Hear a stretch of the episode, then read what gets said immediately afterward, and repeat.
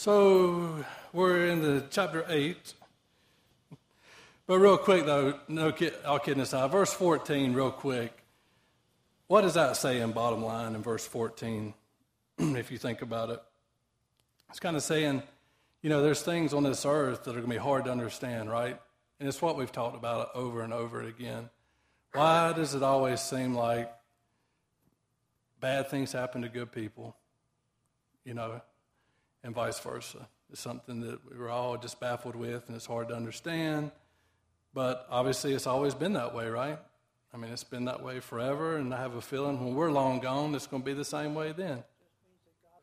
There you go. Yep, that's one way to look at it. I agree with that, and and you know, there's we can look at that in so many different ways, and we've we've talked about it. Why, if we didn't have bad things happen to us, you know, we wouldn't grow as much as we do or can as Christians. You know, we got to have the bad times along with the good times for one to appreciate the good times and for us to grow stronger in our faith. You know, patience, love, everything. You got to go through the tough times to to get stronger and better as a Christian. You know, I think we all could all agree with that. But it is hard sometimes to understand and to, you know, understand. But then again, it's not our job and place to understand how God thinks and you know how He does what He does. You know, we know what we're supposed to do, but you know, I think we'd all agree we're definitely not on God's level. All right, so let's look at verse uh, 15 here. See what old Solomon has to say. So I commended enjoyment because a man has nothing better under the sun than to eat, drink, and be merry for this will remain with him in his labor all the days of his life, which God gives him under the sun. How many times have we seen this verse before? We've seen it a lot up to this point. And what is he saying here in a nutshell? You know, he's just saying, look, life is a gift from God, right? Enjoy it. You know, if we're talking, and, you know, Jim mentioned, you know, everybody has said it at some point. Remember when we're reading this, you know, we're looking at under the sun thinking, and if you're looking at under the sun, what else is there better to enjoy than what God has blessed you with? And he's saying, hey, if this is all there is, eat, drink, and be merry. Have fun. Enjoy it. God has blessed you with everything that you have. Enjoy it, you know. Uh, make the most of it. Seize the day. Um, and he, you know, he just pretty much says, too, didn't he say to be merry? Um, you know, just, just be as happy as you can, be content. Um, you know, as we say, life is short and then you die. You know, why, why make it miserable or any, you know, any worse than, you, than it needs to be? enjoy it, you know, enjoy all the things from God. All right, let's keep on going then. Verse 16. Let's do 16 and 17. When I applied my heart to know wisdom and to see the business that is done on earth, even though one sees no sleep day or night. Then I saw all the work of God that a man uh, then I saw all the work of God that a man cannot find out, the work that is done under the sun. For though a man labors to discover it, yet he will not find it. Moreover, though a wise man attempts to know it, he will not be able to find it. So, what did Solomon discover? Pretty much discovered that he can't dis- discover, right? He, he, discovered things that he could not discover. Uh, God's great knowledge pretty much is overwhelming, you know, and even Solomon and all of his wisdom. And it even to the, and this is the way I look at that. If you look at the part where it says, even though one sees no sleep day or night, to me it's almost like saying, if you're waiting till you think you know everything or you're all that and you're all wise, you're never going to sleep day or night. You're constantly going to be searching and looking how to understand this life. Uh, you'll never get any sleep or rest because you're never going to find it. You know, you're never going to never going to know it all. You're never going to find it, and we're not supposed to. And I think a lot of times that's, I mean, that that's tough on us as humans, right? I mean, we always want to be the best, and we always want to know everything, and uh, it's kind of hard to accept sometimes, isn't it? That you're not going to know everything. And the wisest man who ever lived said that. That's, that's right, the wisest man that ever lived. So, how can we expect ourselves to be any different or any better.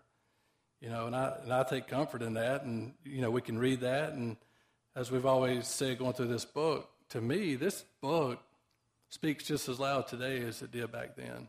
Everything that Solomon goes through, everything he's talking about, everything he's trying to discover, we can just put our name in there as we're reading that, and it, it still apply.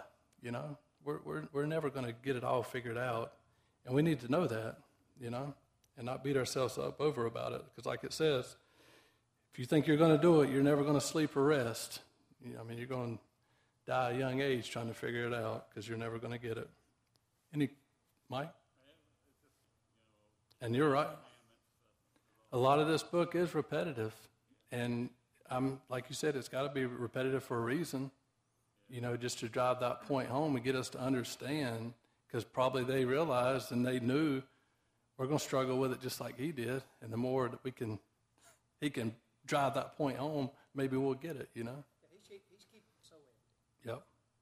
And I think that's to that point, that driving that home, every everything that Solomon goes through and everything he tries, no matter what he tries, how he tries it, how much money he spends, or who he gets involved to do it, to the point, it all comes back to the same thing. So every time he does something or tries something, you about have to, it's going to be repetitive because it's going to have the same, same ending, same results. It's all vanity. It's all empty.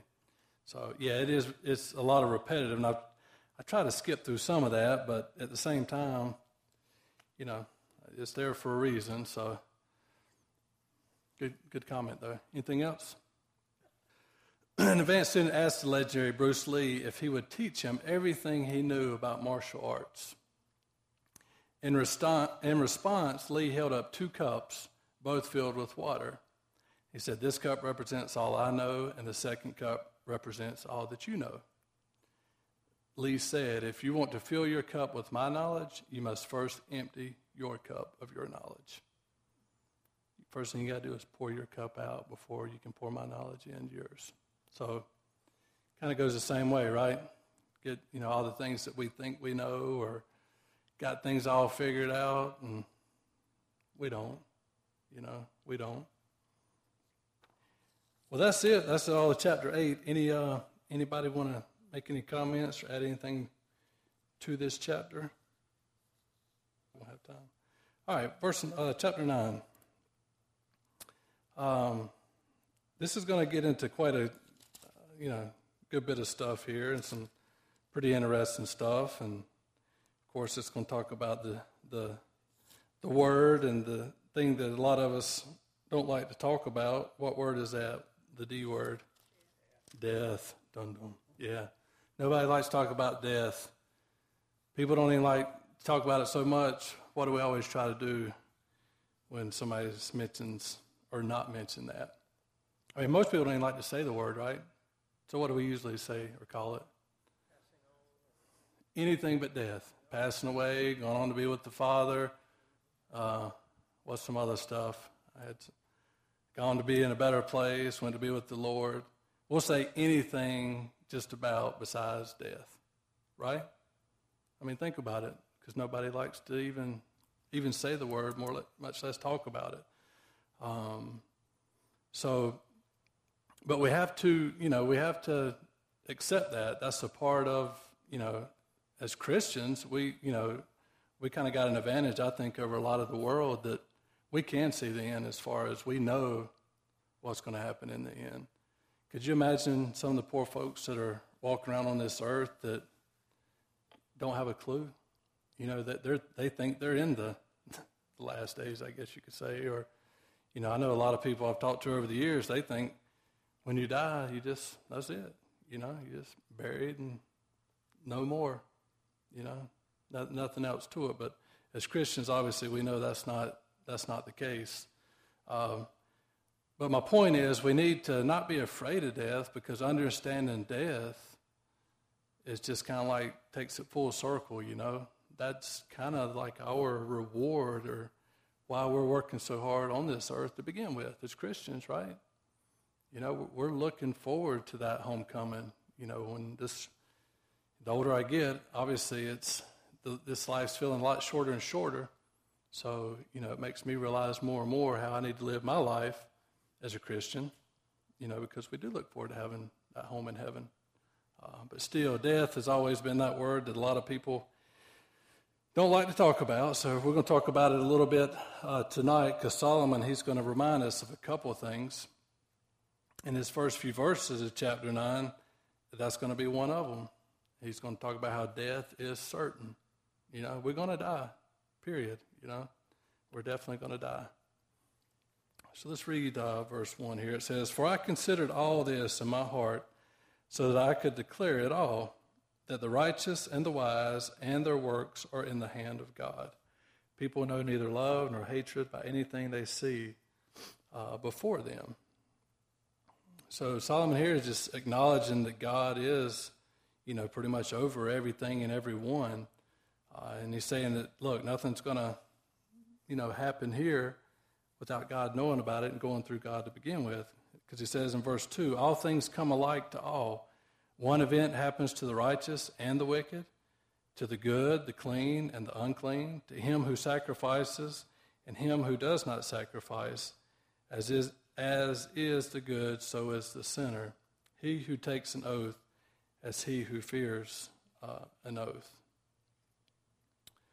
So, right here, he's saying pretty much the point the way I see it, there, you know, there's no guarantees um, what life's going to bring, right? I mean, we, we don't know what life's going to bring. We know what happened yesterday, but we don't know what's going to happen for the most part today, and we definitely don't know what's going to happen tomorrow or in the future. Um, the best thing we can do is just trust in the God and, and, leave it at that because we're not going to know uh, what's going to happen. That's right. And there's no, um, what do you call it, no favoritism. You know, there's no good old boy system that a lot of people used to. You're right. Everybody's gonna everybody's number is gonna come up, and it don't matter how smart you are or who you are or what you have or don't have. You're gonna die, just like the man beside you. And that's kind of the point. And he's to keep beating that home too. Uh, here in verse two and three, we read two and three says, "This is an evil in all that is done under the sun. That one thing happens to all. Okay, one thing happens to all." Truly, the hearts of the sons of men are full of evil. Madness is in their hearts while they live, and after that they go uh, to the dead. In a, in a nutshell, what does that what does that say? And I think Jim, you probably already just pretty much said it. If you're looking at under the sun thinking, you know, under the sun, you know, that's it. You're done. Under the sun, you're done. Uh, if we're living for today and uh, you know, once this life's over and you take that final nap, that's it. You ruin your life and you're going. that's right.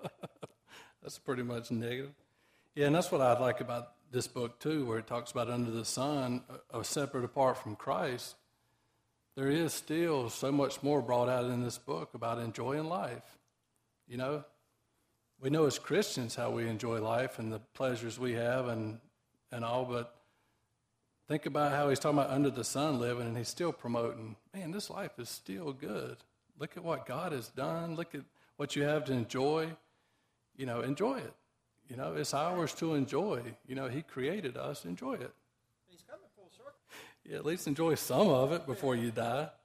Because, like we said, and it keeps pointing out, you're going to die. You know, that's been set from the beginning of time. You know, we talk about that in Scott's class on Sunday morning. That's all been set in motion, so we know it's coming. So you might as well enjoy life uh, while you can. Good comment. Anything else? Yeah. You say it don't take many, sometimes one.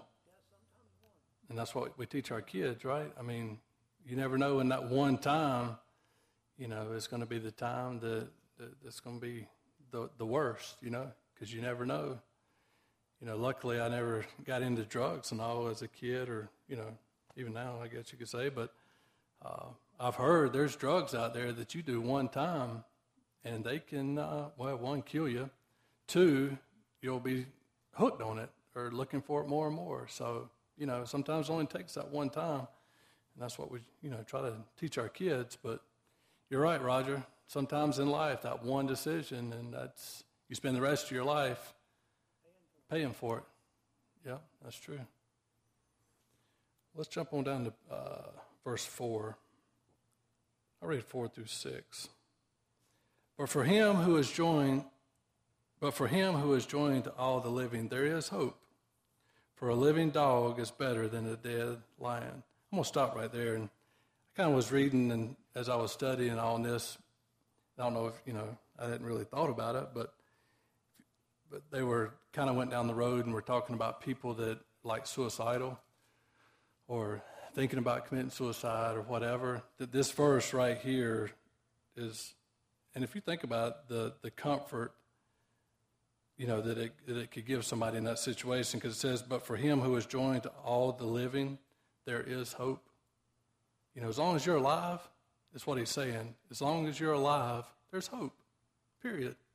You know, as long as you're, you know, you know alive and there's breath in you, um, because, you know, it goes on to saying, For a living dog is better than a dead lion. And you remember back then, dogs, when they referred to a dog, it wasn't, Here, Pooch, get up on my lap, let's go get a haircut and stuff Back then, dogs were mutts, nasty, filthy, running on the streets, you know, and he's comparing that to a beautiful, you know, lion. So you're better off, you know, a living dog than a dead lion. But I thought that was pretty interesting when I read that, and then I went back and started reading that again, and say, you know what? As long as you're alive and there's breath in your body, there is hope. There's always hope for you. So we need to remember that. All right, verse 5. Uh, what did I say? Through 6. For the living know that they will die, okay? But the dead know nothing, and they have no more reward, for the memory of them is forgotten. Also, their love, their hatred, and their envy have now perished. Nevermore will they have a share in anything done under the sun. So, and this is pretty much going on and just explaining what we've already um, talked about as far as the living and the dead, right? I mean, like I just mentioned, as long as we're alive and there's there's always still that hope um, of doing what's right, and you know, but when you're basically, as we know, when you're dead, you're dead. You know, your time's up. It's it's over. There's nothing more uh, to be done at that point. All right. Anything? Any comments there on these uh, few verses, four through six? And you know, if you think about it, it's the fact that our days are numbered, you know, the more I think about it too, that should motivate us, right, as Christians, to want to do what's right. I always want to better ourselves, um, you know, live our lives for God more than ever. Um, because just like folks under the sun or under the sun thinking, it's the same with us, okay? We're not guaranteed nothing you know, we're here now. We could be gone tonight or tomorrow. We just don't know. So, you know, either way, we definitely need to always be ready, be motivated, always, you know, looking to do what's right and, and to please God. Um, that should be a, a, lifestyle thing, right? All right. So we talked about Solomon in these first few verses. Um, of course, death is certain. Uh, we read that. Now he's going to talk about life is uncertain, okay? In these next few verses, life is uncertain. Um, and in this section, Solomon urges us to make the most of our lives because time, you know, and chance, I guess you could say, can overtake us. Um, so let's start at verse 7 here 9, 7. Go, eat your bread with joy, and drink your wine with a merry heart, for God has already accepted your works. And see, Mike, I think, you know, it's going back to the same thing that Mike mentioned earlier, and what we've seen throughout this whole book, there is a lot of repetition. You know, there is a lot of eat, drink, and be merry. You know, it goes back to like Jim says, it's just under the sun thinking. You know, eat, drink, and be merry. Um, that's what you have to, to enjoy here on this earth. Verse 8 says, Let your garments always be white, and let your head lack no oil. I should say, I was going to say, what does that mean? I want somebody. I want somebody to tell me what that says. Yep, that's it. I mean, think about back even today, like a, a, a wedding or whatever, people wearing bright colors or white. You're happy, and to Jim's point, at a funeral, and sadness and darkness and black and all. You know, that's the, the difference between the two. And yeah, I'm happy But yeah, that's exactly right. Uh, let your garments always be white, and let your head lack no oil. All right, all right, so that's pretty self explanatory. Let's do uh, verse 9. Live joyfully with, all right, this is the part I told Cheryl we're going to be talking about. Now, this is, won't really want somebody to tell me what jumps out immediately in this verse, okay? Be careful what you say, obviously, but tell me what you think. Uh, live joyfully with the wife whom you love all the days of your vain life, which has given you under the sun all your days of vanity. For this is your portion in life and in the labor which you perform under the sun. So before I go any further, when you first read that, what kind of jumps out? What kind of seems odd? It did me when I read it. okay, that. All right, yeah. This is he. He says uh, wife, not wives. And think about who we're talking about. This is King Solomon. He had hundreds and hundreds of concubines and wives, and you know, it talks about how it measured. There you go. But I, but isn't it kind of odd how when you read that because you think you're reading along King Solomon, King Solomon, then you read with the wife, like that just don't seem to fit who he is or what he was about after we know all the other stuff about him. But yeah, uh, live joyfully with the wife whom you love all the days of your life which he has given you under the sun, all of your days of vanity. For this is your portion in life and in labor which you perform under the sun. So, yeah, kind of like to eat, drink, and be merry. Have somebody, and we talked about that several chapters back, if you remember, about companionship and friends. And it's always better to have somebody close to you that you love and that can support you. And you remember how we talked about how a lot of times things in life are easier when there's two or three or more people, you know? You can kind of get things done a lot better, and you have somebody that you can trust to help you. So, yeah. Even in the vain world that we live in, you know, enjoy it, but it's always better to, if you can enjoy it with, with someone with you. Let me ask you this, wives. It says, live joyfully with the wife whom you love. What does that mean for the wives? I mean, just kind of throwing this out there, something to think about, right? No, I mean, it's not a trick question. Yeah. But if he's going to be happy and have a joyful life, that's what I'm trying to get at. If you want, if he's going to do like this says and live a joyful, happy life with his love, what does the wife need to do? My point was, and it, it was a good point. I'm not trying to be negative on anybody, but the way I see, if, if you're going to be a happy and joyful husband to your wife, wouldn't it make sense for your wife to be happy and joyful in return? Well, you can't be happy and joyful if she's not. There you go. That was my point. Yeah, if you're going to be joyful and happy all the days of whatever with your love, yeah, you're right. We say it all the time happy wife, happy. So, but yeah, you're right. Somebody you can come home to to, to have that relationship and talk to or whatnot. Good, good comments. Anything else? All right we might better stop there. All right. Yeah, we, won't go any further in that. We'll, we'll wait till next week and we'll jump back in. So thank y'all very much.